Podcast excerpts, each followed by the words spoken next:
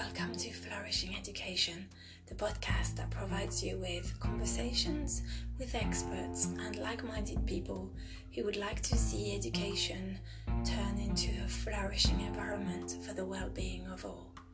So, are you ready? Let's start. Hope you enjoy this session.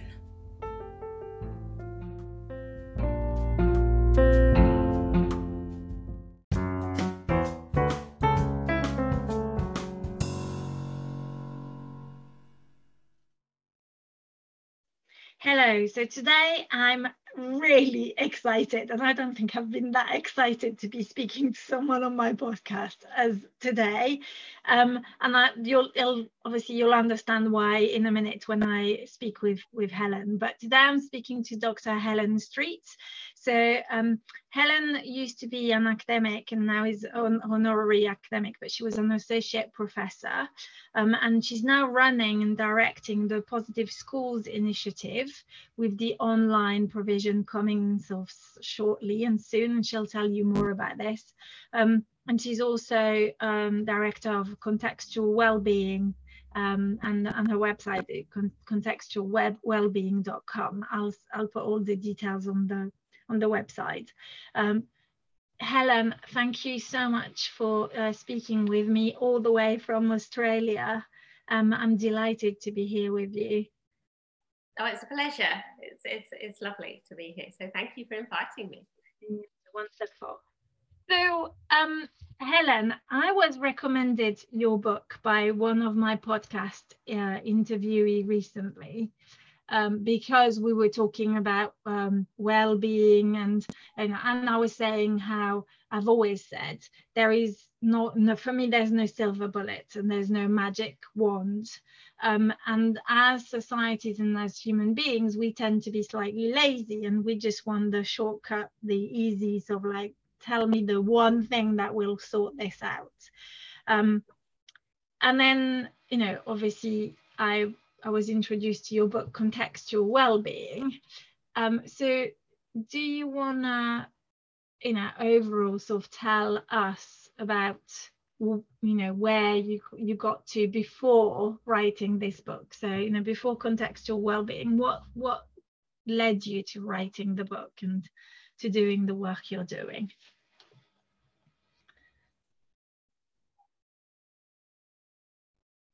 Um, Sure. Uh, I think just to sort of pick you up on that idea about people um, looking for a silver bullet, I, I think that the, one of the difficulties we have when we like want to support well-being in young people is to think of well-being as a sort of single outcome or, or a particular um, uh, thing in itself and um, and because of the way we sort of conceptualize and understand well-being, we therefore think that there must be some sort of linear path towards it to attain that outcome. So we're sort of looking at, well, what is the formula here and what are the ingredients? And um, so I, but we'll sort of get, we'll come back to that, but sort of in, in relation to your question, so I've uh, always been interested in social psychology and um, my PhD was very much in, in under the umbrella of social psychology, which means I've always been interested in how our identity, who we are, how we relate to the world comes from our influences within the world, comes from our social context and how we interact with that. Um, and I've been particularly interested in applying uh, understandings of social psychology to mental health and well-being. Um, so when I arrived in Australia now 20 years ago, it seems a very long time, um, then I was doing a lot of research to look at how our understandings of the goals we want, the things we want in life, how our motivations, the things that, that drive us to, to seek certain pathways in life, how those are linked to our mental health and well-being. And that took me into schools because I was interested to know what was happening with kids in particular. And when I was started to work in schools, I immediately became aware, I didn't have children at that time, I immediately became aware that, that there were here are all these educators who are really concerned about the poor mental health of a lot of their students. They're feeling really lost in many ways about how to support these kids, or indeed how to support themselves, um, how to um, address mental health issues. And so that became of interest to me. I, I, was surprised that there was so much known in the clinical world and the academic world that didn't seem to have reached um, what was happening in education. And there seems this, just this massive void between the two. And so from, from that sort of understanding, started working a little bit in schools and running some workshops, just helping teachers to understand, for example, what is nat- what is it to be naturally nervous, and as opposed to what is it to, to have a, a, level of anxiety that's a clinical concern, and what are the sort of indicators you might be looking for between, say, someone having a bad week and someone possibly being depressed, etc. And and that sort of led to thinking about launching a conference, uh, which we I did with Neil Porter, my partner, and we, we called this conference the Positive Schools Conference. And the idea of it was to find a way where we could get academics working in the area, clinicians, educators that were interested in supporting mental health and well, being and get them to talk to teachers, to educators, but to do that in a way that, that meant that they weren't just putting up graphs and tables and talking about how terrible the situation was or how poor kids' mental health was, because I thought, well, teachers know that and that's just a really sort of heavy burden to take on board and isn't necessarily that helpful. So we, we made it really clear from the outset that we wanted all our presenters to be looking at solutions and saying, well, what can, what practical, concrete ideas, strategies can people take away to support better well-being, better mental health, rather than just thinking about um, the actual statistics of, in terms of how bad the problem might be. And we also wanted to make sure that our presenters were engaging and that they were actually going to engage their audience emotionally, not just with lots of facts and figures as academics love to do, so mm. that people would actually sort of follow what people were saying and be inspired by that and on board with that rather than sort of falling off their chairs in a stupor of thinking, gosh, I know this is important, but I'm just, you know, can't can't relate to it. Um, and the, the, first event was so successful that we, we rapidly expanded. And in the last few years, we've run events around Australia every year and also in Southeast and around Southeast Asia. And over all of this time, I've, I've, I've had the pleasure of through my own research and writing, but also through having met so many different presenters and seen so many different programs and worked with now so many schools uh, around the world, of really getting an understanding of the fact that they're are so many programs out there that come from a strong evidence base, but they aren't working very well in schools. And it seems to me that as much as we've really progressed to thinking well-being is important and wanting to support positive mental health, not just treat problems, there is a huge lack of understanding still about what well-being is per se and how we might effectively, realistically and equitably, which is so important to me, actually understand that. Um, and, and there seem to be some missing pictures. So I wrote contextual well-being as a, as a way of sort of drawing together all my thoughts about what was going on in education, but I didn't want to create some sort of you know negative book that just said oh they're doing it all wrong or this isn't right or this is a misunderstanding but rather to write something that said well how about if we did it this way this could be a really positive outcome and to me, I suppose that the biggest things I wanted to shift in people's thinking was their understanding of well-being from an individual to a social perspective, and to really realizing that that um, if you want to do something effective to support mental health and well-being, you have to create a better reality for young people. You can't simply do that in a theoretical way or within the confines of the well-being lesson. Yeah, and that to me is a, this is where i'm at in terms of my research so i literally fell into my research because I, I ran my own business and then went back to HE uh, in 2014. And to say that I was horrified by what I came back to is an understatement.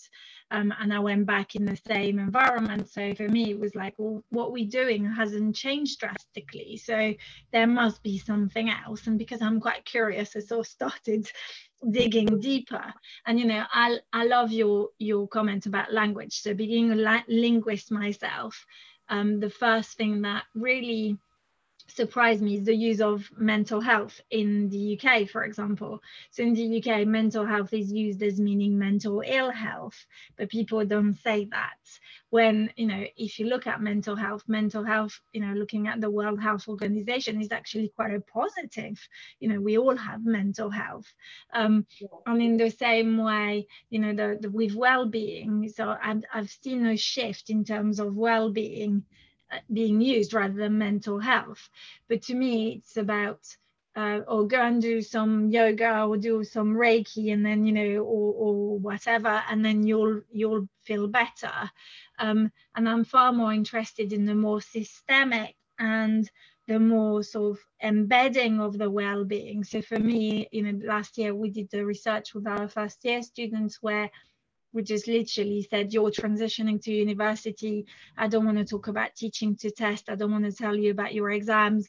We're going to look at fostering you know uh, positive relationships sense of belonging um, autonomy and um, uh, what's the other one i'm missing? So positive relationship uh, you mean in terms of self-determination theory yeah, and com- competence yeah and then the the autonomy in, in the and the autonomous motivation in the middle.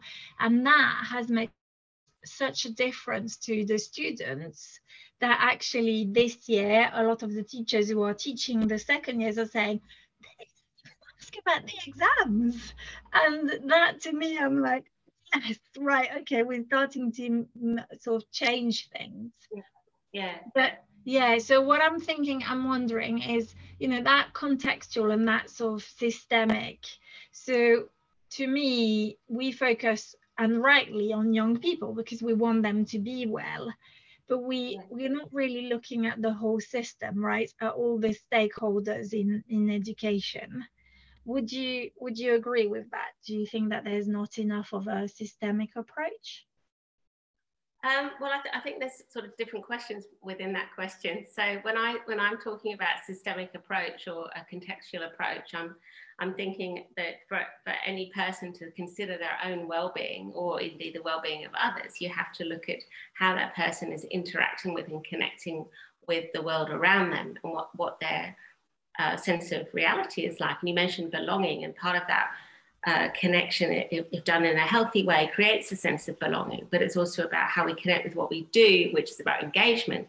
So that sort of very much is that sort of way of connecting and understanding that, and understanding how we can create um, an environment that supports healthy connection, connection in, in a way that is authentic, that allows people to feel their needs are being met. And you mentioned those three needs from self-determination theory of competency and relatedness and autonomy, and they are so vital, not just for motivation, but for our sort of well-being in action. Um, I think absolutely there's a need for stakeholders, for for um, policymakers, for um, the, the educational community in a broader sense to come on board with our understanding of how better to support young people. Because certainly, you, you, otherwise you end up in a position where you feel educators feel that they have lots of accountability, but uh, all the time, but they're not given responsibility and they're not, um, they're always sort of operating within the confines of, of, legislation that other people have, have made. But that's a sort of different question. I think, I suppose what I'm most interested in is thinking how can people who are uh, in schools, whether they're school leaders, educators, allied professionals, how can they ensure that the context is as healthy as it can be so that we are supporting young people in terms of allowing them to feel connected, engaged, have a sense of belonging. I mean, you, you, you mentioned, you know, about that sort of flippant way of looking at well-being as saying, you know, go off and do a yoga session. And um, I, I think that it's not necessarily that people would always assume that yoga's doing yoga is going to make you happy or feel well but there is absolutely there there is a sort of sense that oh people who have well-being tend to do this, this, this, and this. So therefore, if we get everyone to do this, this, this, and this, then they'll all be happy too, uh, or they'll have a greater sense of well-being. And that, of course, doesn't equate. Uh, the things that people with strong well-being do don't doesn't necessarily mean that those things create well-being. Uh, certainly not across the board for everyone. No, and I guess it's also possibly because we're all unique individuals, right? And that, for example, I've got a friend who um, to relax get those ultra marathons and I can't think of anything worse personally. I would find that really stressful. Um, so I think that would put me more in stress than in that is relaxation. Yeah. But that's possibly so. Yeah, we're all unique in in what activities we'd like to engage in, or the people that we really sort of resonate with and connect with. But we're all the same in the sense that we have those same key needs that that we want met. And um, so for you, you know, and, and for me, I have to agree running a marathon would not be meeting my needs very well. But in part, that's because I feel that I wouldn't be very competent at that at all. Um, and so that's not really satisfying that need. I, I don't know how well it would satisfy my um, my other needs as well. But for some people, you know, if, if that satisfies their needs for feeling like that they have got ownership over what they're doing, that it was a free choice, that they have positive relationships or secure attachments when they're going in that sort of uh, arena of life and they feel that they're making progress, even if they might not be, they don't have to be winning or getting the fastest all time marathon, but they feel that that journey is allowing them to develop as a person, then that's going to be something that they enjoy doing, especially if they find that thing intrinsically interesting in itself. And that obviously is important as well. Um, so yeah, so we all have sort of different things that we like to do, but we have those same key needs, and it's that which is so important so that you can have a class full of kids that are all different, but they all have those same key needs. And so once you start to understand that, when a child is disengaged or struggling, you can start to say, well, what needs are not being met? What are their unmet needs in this situation? As opposed to necessarily thinking, what's wrong with them? Mm. Or, um, or, or giving them some sort of formulaic idea of how, how to feel better how to to mend them um, because they're they're broken, which is what you know that you sort of see. So can you talk us through what these young people need, um, Helen? Um, because obviously you and I have uh, you know, we've done some research, so we we understand you know that we talked about um, Deci and Ryan's sort of self-determination theory. That might be good to also express that for for the listeners who may not know it. So would you be willing to talk us through the what, what young people need, what we all need, in fact, as human beings, right? Well, yeah, Edward Deci and Richard Ryan's theory is self-determination theory.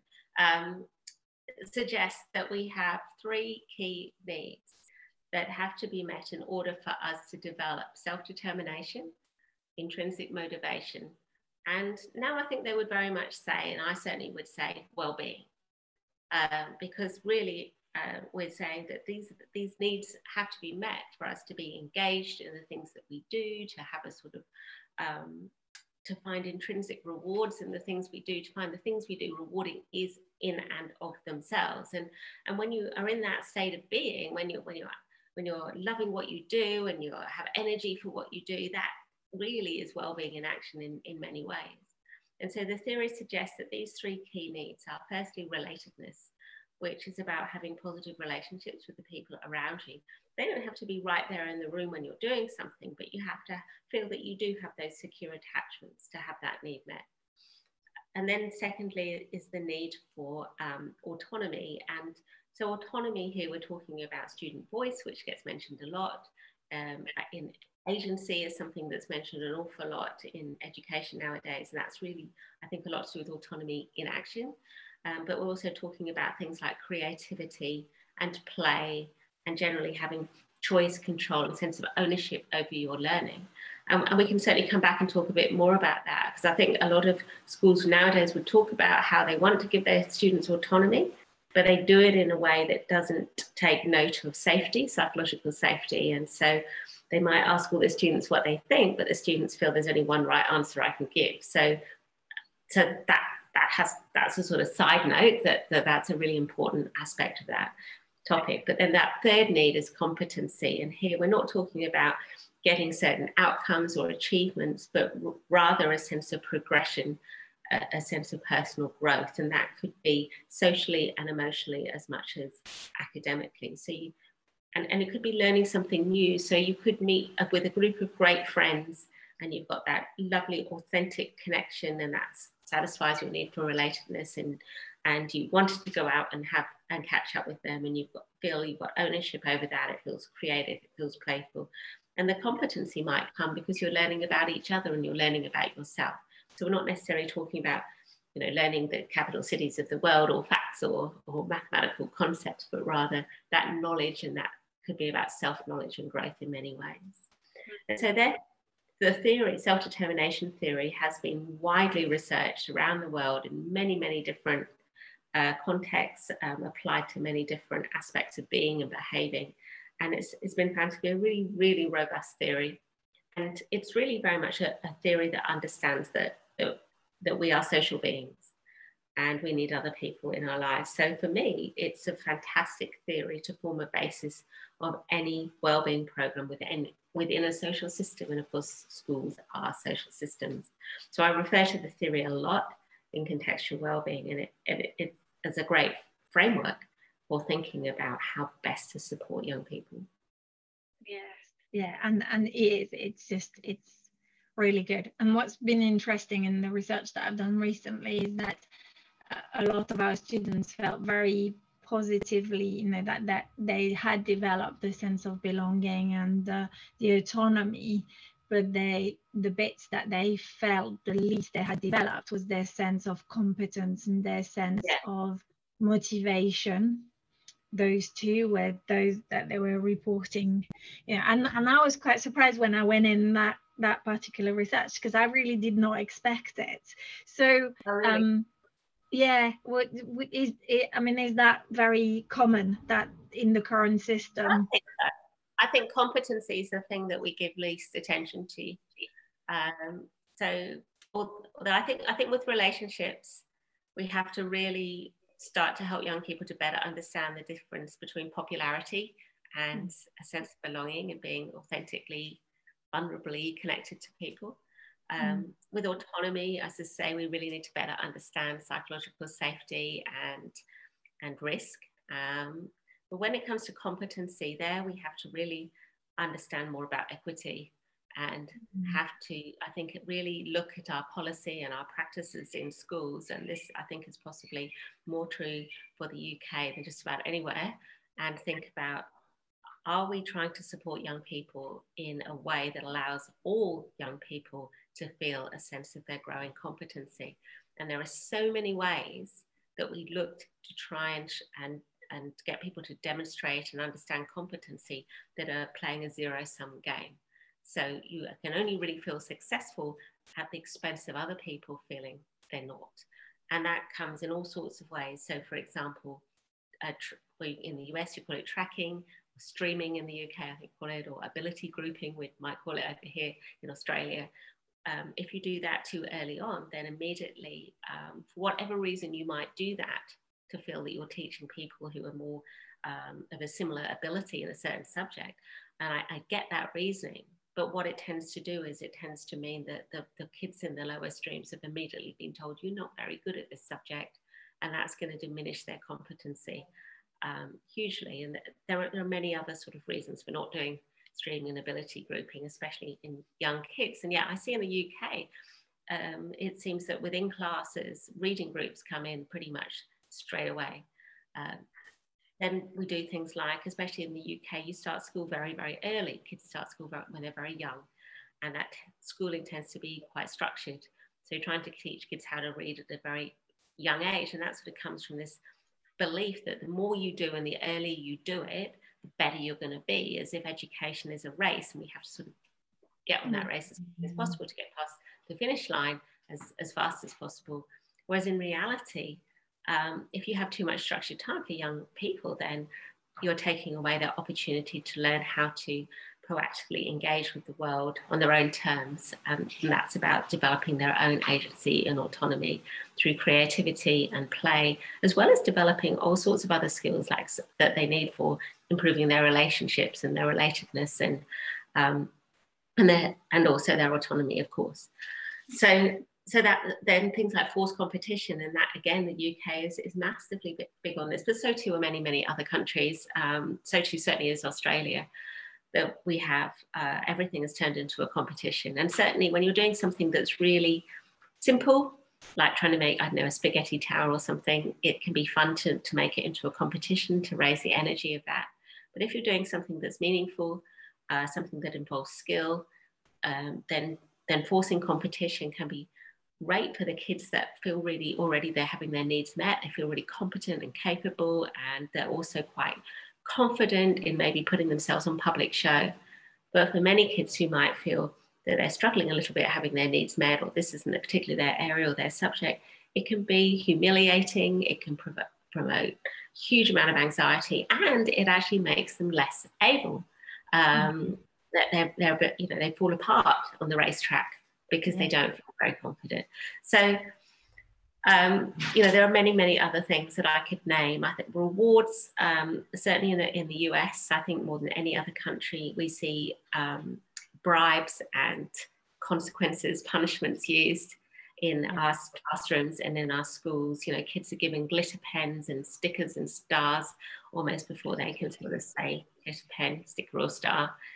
Uh, as if we feel that we're going to motivate them, but that actually reduces their motivation. It takes away their opportunity to to become intrinsically interested in the task they're doing because everything in them is, is focused now on trying to get the reward. That in itself is a massive topic. But you know, these are just some examples of some of the many things we do in our schools that diminish many, many kids' overall senses of competency. So, abs- abs- but also their sense of autonomy and relatedness. We're sort of, so on the one hand, we bring in all these wellbeing programs, but on the other hand, we, we're diminishing kids' opportunity to feel connected to their school environments. And, and it's no wonder that kids' wellbeing is struggling uh, around around the world. It's, you know, it, it really is no wonder. We, we really need to rethink what we're doing and play a longer game with, with our kids and think, you know, we're, we're trying to surely engage them in learning for the long term, not just to get them through the exam at the end of the term. Yes, I agree. And you know, my the, the question I just um, I'm asking myself and sort of thinking about book three is what happens to the curious, fun-loving five-year-old who keeps asking why, but mummy, why, mummy, why? Where do they go? Because you know yes we know from from obviously looking at genetics and you know the the teenage brain that they are more likely to develop mental ill health. But i think that's only part of the answer. You know that's not the only answer. And you know you're talking about the competitiveness. It drives me crazy that they have to compete you know like in in the local school where my kids go. Why do you have to have like the best sort of um, fancy dress or the best this because it's great if you're you know like or even sports day. You know some kids love to compete so my eldest is very competitive very driven he loves it. My youngest couldn't care less. Well you know it, it it means that the experience for both of them is very different right? Yeah. Yeah, um, absolutely. absolutely. And i think i think you know it's important that i to, to say here that i don't have a problem with with sporting competition at all and, and i think for kids who love sport to play in competition can be uh, fantastically rewarding and in many ways playing especially team sport can be really good for, for kids well-being mm. the, the problem i have with for, is forcing kids to compete and and and not only is that harmful in so many ways in itself because of the competition, but you're also, in terms of like then equating exercise with sport, is, is a real problem as well. So, how many kids leave school and they never do any exercise again, you know, because they, they think, oh my God, I don't want, I don't want, I hated that experience. I don't want to lose. I don't want to, because they're not thinking of, of fitness or health or fun. They're thinking it's about mm-hmm. competency and competition at all. And that's such a shame. Yeah and the, you know in your book um, i love the the part when you talk about from the a class to the more so do you want to share that particular um, story you know sort of the, research that was done with the um, the violin violin it was a violinist wasn't it playing the um yeah playing the violin do you want to um, are, are, you referring to? Um, oh yes, yeah, um, yeah, absolutely, absolutely. Yeah. That was Joshua Bell.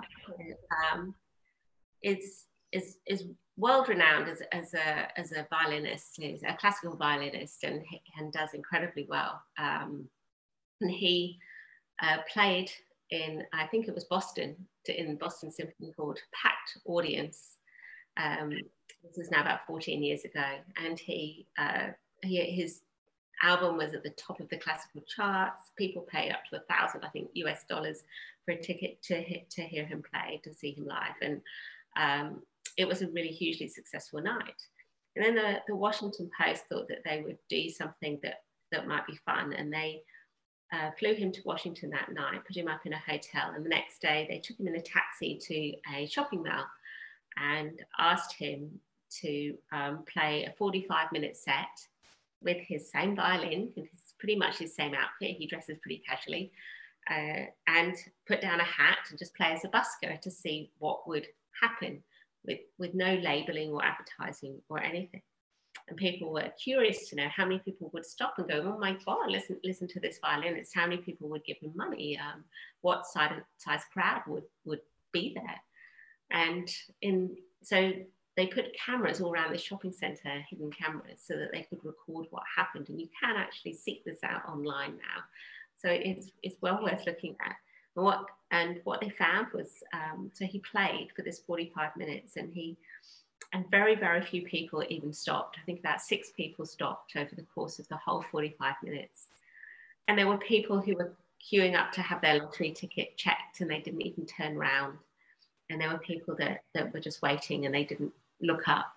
Um, so that wasn't some that everybody was rushing to be somewhere and didn't have time and they found that I think he made a total of $32 um, and somebody put in a, like a $20 bill or something. So most of that came from one person. Uh, some one person or maybe two people recognized him, but otherwise people just didn't pay attention. Um, and he he felt, which was what, and so that's interesting. So on the one hand, what that's saying is when you put someone in a different context, when you put them in a context where you're saying, this is not anybody special, um, then people don't give them the same attention. But more than that, they don't perceive what they're he- looking at and hearing to be the same. People weren't saying, wow, this is incredible. Uh, and yet, when people went to the symphony hall, that's exactly what they were saying. But also, very interestingly, um, Joshua himself felt very awkward. He said he felt so, so nervous when he went in because he he hadn't got a sort of buy-in from his audience. He wasn't going to play somewhere where he knew people already loved him and in fact paid a huge amount to see him. And that made him nervous. And then he he played played his first piece, and some of the pieces he played were so well known, like Ave Maria, for example, everybody knows, I think. Um, and yet nobody clapped. There was nobody standing there cheering, and that made him pause awkwardly before thinking, oh, well, I should go on then and play the next piece. So from his point of view, it also felt so different. And so I believe that that is a, is a great way of thinking about what streaming is or um, you know tracking ability grouping is like for kids. If you put kids in the A group, then that's like Joshua playing at the symphony hall to a, an appreciative audience. Already, those kids are feeling like pretty good at what they do, and that they have a sense of competency and very often the audience, in this case the teachers, that they will give them really creative extra things to do. So they build their sense of autonomy and, um, and they will create positive relationships with them that are based on a sort of sense of appreciation and respect. And, um, and yet when you look at the kids in the lower group, that's more like playing in the subway in the, or in the shopping mall. Uh, for, and, and, and you're going in there feeling not very competent and that immediately is going to hamper your performance before you've even begun. And you're not necessarily going to be given anything extra or creative to do because it's about focusing on the basic skill sets. Um, so it, it, really changes how you feel about yourself and, and, and what you're doing. And now for anyone who's sort of watching or listening to, to this and, and thinking, um, skeptically, well, maybe all those people in the shopping centre just weren't interested in classical music or Joshua, whereas they, it was a very sort of select audience at the Symphony Hall. Years later, they, 10 years later, they repeated the experiment, but this time they just put a sign outside the shopping mall saying it was Joshua Bell who was playing. And the shopping mall became so packed with people, you couldn't get in. And, and so, So that just shows that if people were told, hey, this is an A class performer, it didn't matter if they classical music or not, they wanted to look, they wanted to see that. So it's not just ha- tracking, streaming, ability grouping doesn't just influence the kids in that situation, it also really changes the perceptions of the people judging that situation. And so I, would say educators need a greater awareness of that. Mm. Um, and they feel like they're making sort of objective decisions about kids' ability and their progress and their potential. They really need to be aware of how much the context is going to influence what they see. Yeah. Yeah, and their response to the individual as well i guess because it's uh, i saw that with my youngest. My youngest during lockdown had more time to process information. And so could answer questions more effectively i guess and understood the concept. And so you know could then tell me about like buddha for example and his whole experience. And i heard him for the first time he's 10 um, say twice during lockdown I think I'm quite clever actually. And part of me was happy, but actually also broke my heart because I was just thinking, oh my God, you're 10 and you obviously used to think that you were not clever, you know, define clever because yeah. So yeah, well, I think I think you know teachers often they might who have reading groups early on. And I, I use that example because that tends to be the first sign of ability grouping we see. Uh, they think they're disguising it by having, you know, the, I don't know, the, the tractors, the rabbits and the fairies or whatever groups. But really the kids know, that they know immediately. And we, we know that when it comes to reading, we read because of the content, not because we want to practice reading as adults, don't we? We don't think, oh gosh, I must like practice 10 minutes of reading, then you think I must read this book or read this, whatever it might be. And so we want to sort of really allow kids to see and understand, to experience the joy of reading. And that's about uh, experiencing the joy of picking up content, isn't it? So, in, in that sense, a good story, a story that a child engages with and wants to find out what's going to happen next, is, is so much more powerful than a, a book that's set at the right ability in terms of word difficulty, mm-hmm. sentence structure, etc., etc. So it'd be much better to just simply have group books according to their subject areas so that you could think, wow, you know, I'm really into, I don't know, outer space and I want a book that's all about planets. Or I'm really into dinosaurs. I'm going to read a book about dinosaurs. Or I'm a Harry Potter addict and I'm going to read that, or whatever it might be. And finding a book that gives you the content you're looking for is going to keep you persevering and learning to read way beyond trying to match your ability to the text. Yeah, I, th- I think, and, and for kids who are struggling, obviously some kids have dis- difficulties with reading and, and they need extra help. There's a lot of dyslexia, I think, uh, in schools. And but even so, they, these kids still need to find the pleasure and the joy of reading. So for them, it might be, well, how about starting with audiobooks so that they can hear stories that are at a level that they find great interest in rather than being given books that they find so boring because they're struggling with the, with the words and the, the code of language. Not to say that they don't need that extra support and tuition, but finding a love of reading is, is again about playing the long game and helping kids to feel that they're in, that it's intrinsically interesting to read and that they have a potential for growth and that they can take ownership over their choices and again but meeting those needs yes and it's so important because again you know, Jack, my youngest, started picking up books during lockdown and really got into one particular sort of genre of books. And he's loving it. And he's like, please buy me the whole series and I want the next one and see what happens. So that's really exciting. Yeah. Um, and and I was saying, well, your teacher has says we need to record when you're reading, and he went, no, I don't want you to do that because you're going to take the fun out of it. So please don't record when I'm reading. So I was like, right, okay. So I actually wrote to the teacher, please take it as read as as read that he's reading. Um, but he's asked me not to record it in his book, so I won't because I don't want to remove that, you know, intrinsic motivation. So again, could you talk to, to that, the difference between intrinsic and what we call extrinsic motivation and what we can do? Very, yeah, for sure. Uh, son is obviously very enlightened to make that call himself because uh, unfortunately for most kids, especially younger kids, they um, they just buy into what the teacher says they need to do, and then they start to focus on on filling in their logbook or getting their certificate for having read 20 books or whatever it might be.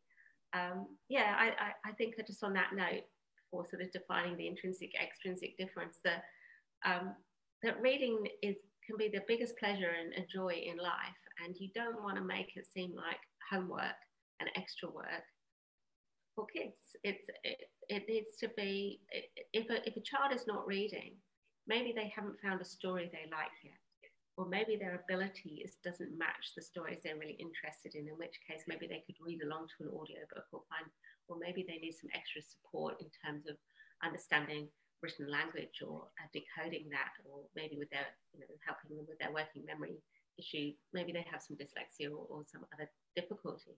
But certainly, you're not going to encourage a joy of reading by forcing a child to read X number of books or 20 minutes a night or whatever it, it, it might be. I, I, hate that idea, I must say. Um, so, moving on to that, and, and very much related distinction between intrinsic versus extrinsic motivation. So, when we're intrinsically motivated, our reason for doing something comes from within the task. So, we do it because the task is in itself intrinsically interesting is interesting in itself, not because of what it leads to. And it's intrinsically rewarding. So we find pleasure and joy from actually just doing the task. So, for example, me, I love to paint. And so I can, I find no one has to pay me to paint. I don't want a sticker for painting. I don't want someone to grade my painting. I just enjoy painting. Um, I like catching up with my friends. I don't expect them to pay me to catch up with them. I just actually want to catch up with them. And in fact, if they said, thanks for hanging out with me and having dinner, here's a gold pen and a certificate, I, I would think that the world had gone mad. But the world has gone mad in our schools because that's exactly what we're doing. So in, intrinsic motivation is the best sort of motivation you can have because that says that you are engaged and enthused and energized and um, attached to the things that you do in your day to day life. In contrast, extrinsic motivation is motivation that we have, means that the reason we have for doing something is because it gives us a reward that is extrinsic to the task. So I don't enjoy loading the dishwasher, that's not intrinsically interesting of itself, but it means that I can end up with a clean kitchen, which I like and I benefit from. So the reward I have is, is comes, the benefit comes from something that is not within the task itself, but the task leads to. So there's various types of extrinsic motivation, and certainly they're not all bad.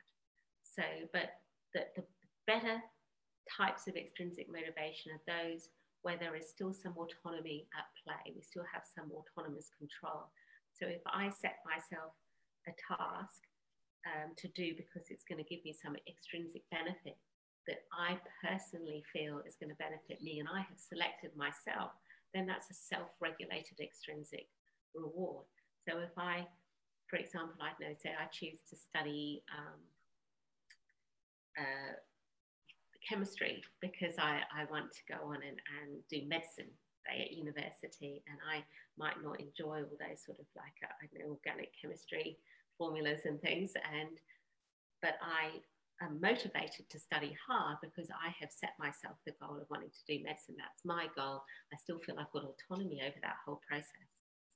But if we do something because someone else set us an extrinsic um, reward, for example, the teacher said, you know, I'm going to give you a grade A if you work really hard, or for a younger child, maybe I'm going to give you a certificate or a glitter pen or a token or whatever it might be then we that is that is really unhealthy because we tend to um, feel that we have a loss of autonomy. We're doing something on the basis of somebody else's judgment of how good or bad it is. So we don't feel we have much ownership over that. Um, it's also bad for our relationships with the person who's being the judge of us because they've said, I'm the judge of you. That sets up a really unhealthy power balance. They're saying, I'm going to tell you how good this is, you know, and and, and it can be ridiculous, you know, especially when it gets into the sort of social emotional behaviors, because who's to say that being kind to another child is worth a glitter pen? You know, I mean, it, it just is nonsensical. Um, and, and so, so that's sort of, and in terms of our competency, very often we feel a lack of competency because we didn't win the prize, we didn't win the award, uh, or we won it once, but we didn't win it a second time.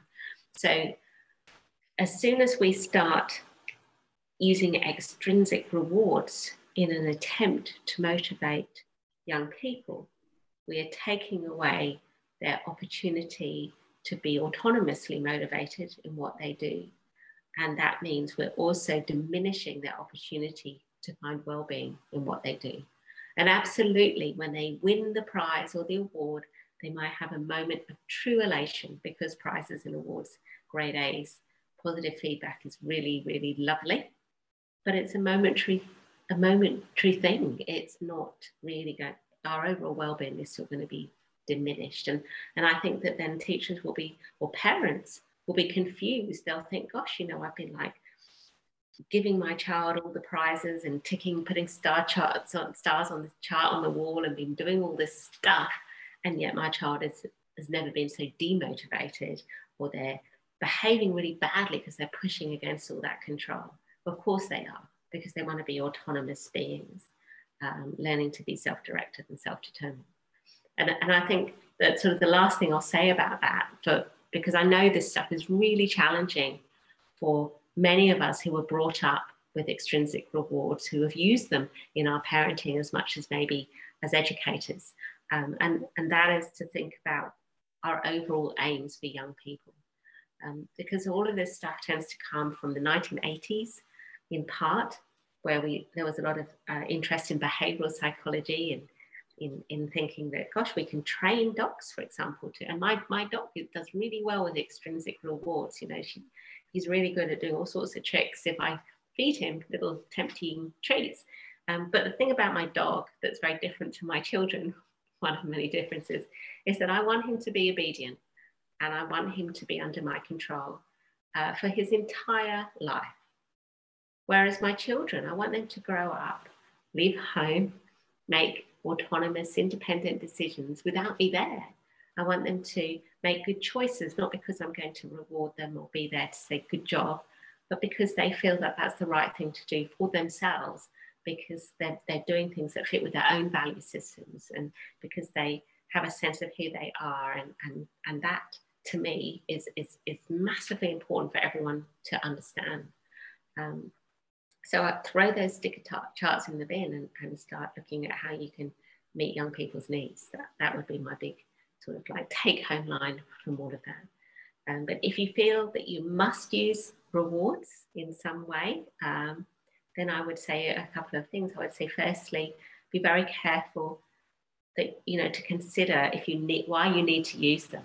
What's going on with the kids in your care that you feel that you need to use them? Is there are there some needs that are not being met for these kids?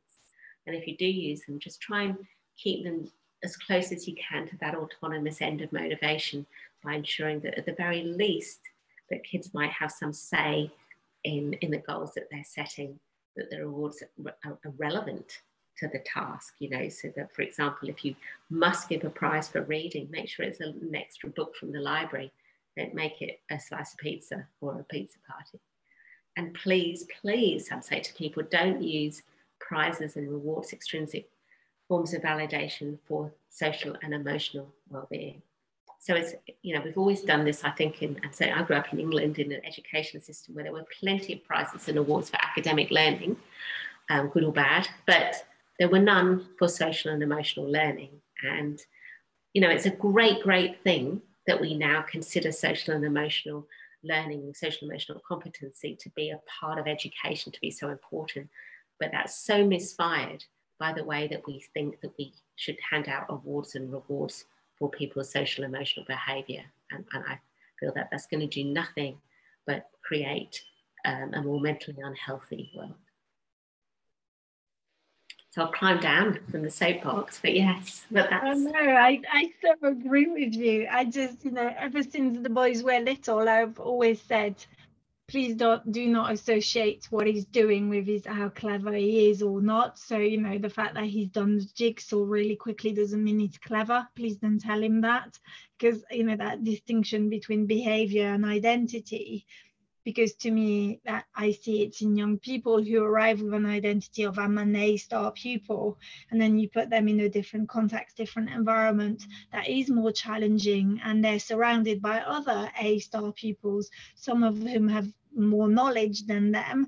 And suddenly they're completely flawed and they don't know how to handle the situation because that A star identity is almost like wiped away taken away from them I, I, hear what you're saying, but here I'd say that, you know, I think that if you want to celebrate in, in the successes of your child and you want to say, wow, that, you know, you just didn't done that whole 500 piece jigsaw, that's amazing. And, yes. and feel that and you want to celebrate that, that is absolutely fine. The problem comes if you are if you are using praise as a way to garner compliance. If you're like saying, or um, look everybody, um, you know, sort of um, Tom's just completed the jigsaw and sat quietly and really persevered. Isn't that great? Because really you're not celebrating Tom's success with Tom. What you're doing is you're telling everyone else what behavior is expected of them or what you would like to ideally see. But I, uh, but I also think, I think it's okay to say that's fantastic as well. Um, uh, in, in that sense. But it's also, I think, what you're saying when you're tying into that clever, not clever thing. Obviously, you're, think, you're thinking a little bit about fixed growth mindset here. Um, but I think what, what I would say is rather than necessarily thinking about fixed or growth mindset, which I feel is a, an idea fraught with difficulties, to be honest with you, I'd be thinking it's more about, again, checking in with what our overall aims are, and that is to support independent, self determined beings. So, the most useful thing we can do would be to maybe say something like, Oh, what did you enjoy most about doing that jigsaw? Or I noticed that you did a lot of blue sky there. How was that with all that blue sky when all the pieces look the same?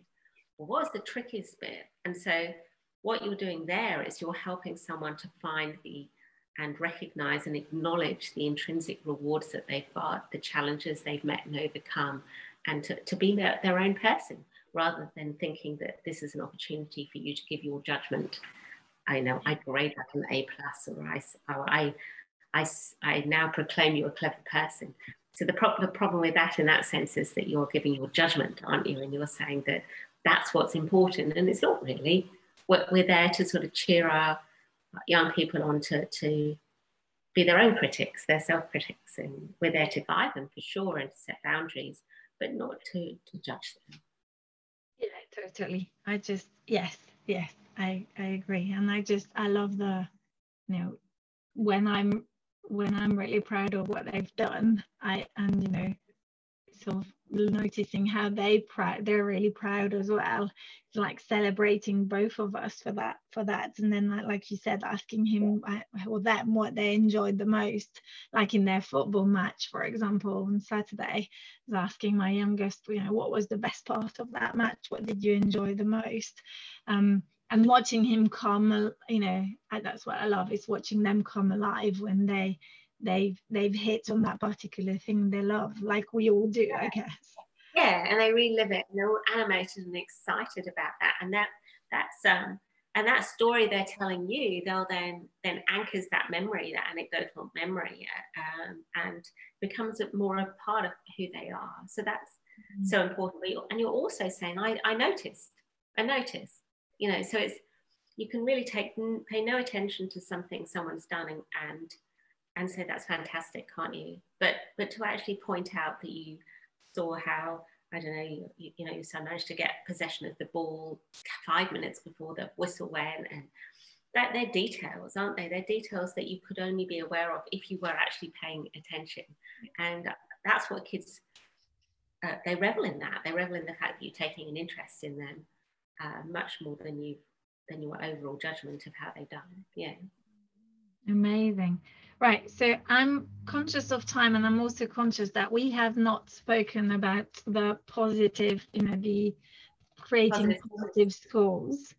Um, yeah. And there's there's a part of me that almost wants you to come back and talk about the whole positive schools and you know what needs to be done there but could you could you mention something about creating positive schools because we've talked about okay all the contributing factors to the the, the fact that young people are experiencing challenges with their well-being how do we contribute with positive schools?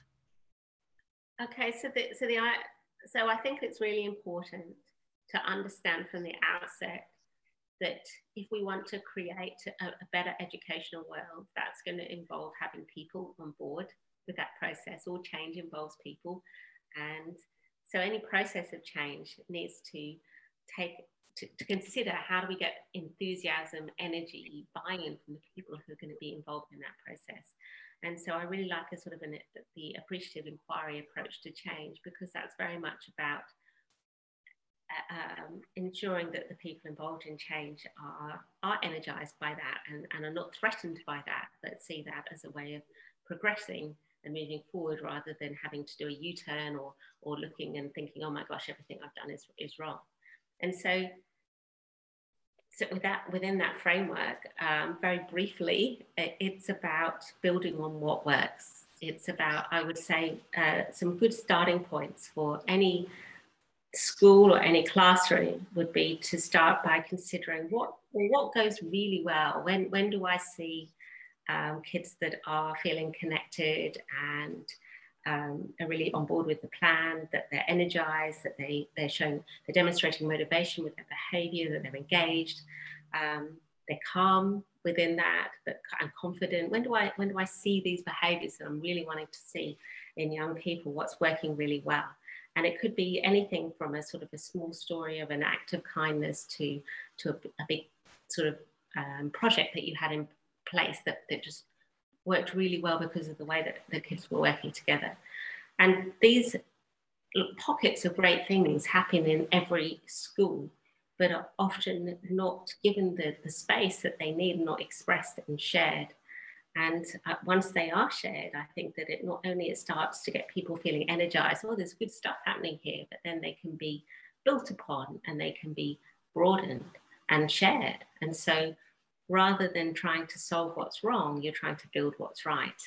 And what you focus on grows. Um, so it's sort of taken that move forward. So the idea of a positive school is you know the, the Positive Schools Initiative, the Positive Schools Conferences, and now Positive Schools Online from from Monday, October the 26th, which is very exciting. Um, these are people coming to offer um, ideas, talks, having conversations. I'm running a whole series of critical conversations um, on, on, the site that are unpacking ideas of well-being and, and looking at, at, everything from what is mindfulness? You know, um, are we doing it right? What, what does it actually do? And can we actually get people on mass to, to practice mindfulness? Um, to looking at behavior management, to looking at mental health, to looking at contextual well-being, to looking at, at character, to looking at, at, at, all of these growth mindsets. What is that? Is, is that, surely we all have that to some degree, or don't we? Can we change it? Um, to looking at all these sort of ingredients and facets of, of that lead to uh, and come under this umbrella of, of well-being, but also motivation and engagement. And we're putting these online um, in a way that is about asking how can we progress, how can we grow, how can we look at uh, building a better future rather than continually saying, what's the problem, what needs to change. And so I feel it's a sort of, it's a really sort of in, energizing, inspiring sort of initiative for me uh, to be around all of these energized, inspiring people as, as much as it is informative. Um, but for, for, so for anyone starting out on that journey or thinking about what what's the next step or or how can we sort of maybe go in a slightly different direction? I would really recommend that they have a look at the positive schools online to fill themselves with some ideas. But beyond that start thinking about within our own school because it's a very personal thing personal journey. What's working? What can we build on?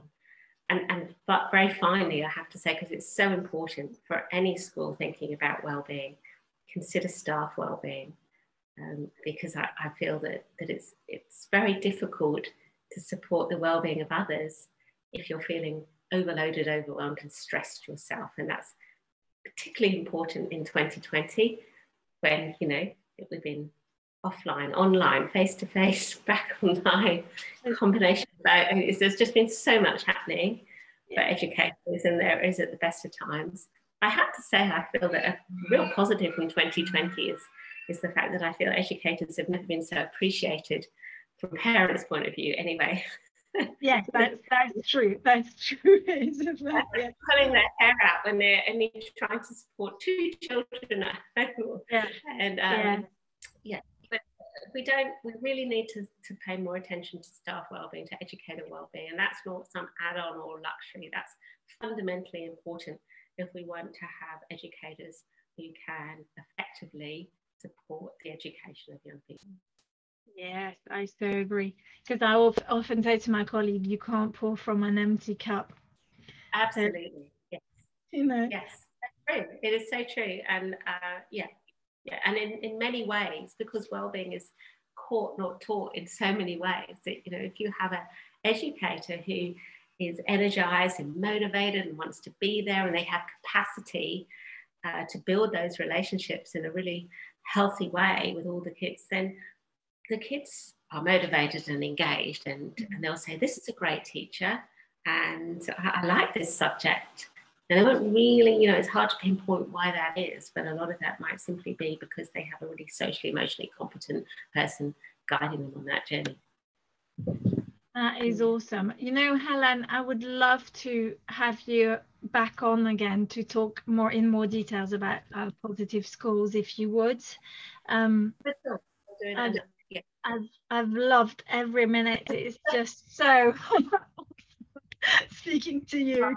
Um, yeah, just absolutely everything you say just so resonates with um, with what I, I really, really believe in. So thank you so much for your time today. Oh, thank you so much. It's a, well, it's a joy to be able to talk about this topic and and especially so to someone who is also so much on that same page and um, so interested. So so thank you. Thank you very much for the opportunity. Thank you, and I'll definitely ask you to come back again if you if you're willing to talk about positive schools. We'll, we'll get our online platform launched. Yeah. Sleep again, and then yeah, but absolutely in a, in a, give it give it a month or a few weeks time, that would be a, a great opportunity. So yeah, amazing. Yeah, wonderful. Thank you so much, Helen. All right, thank you.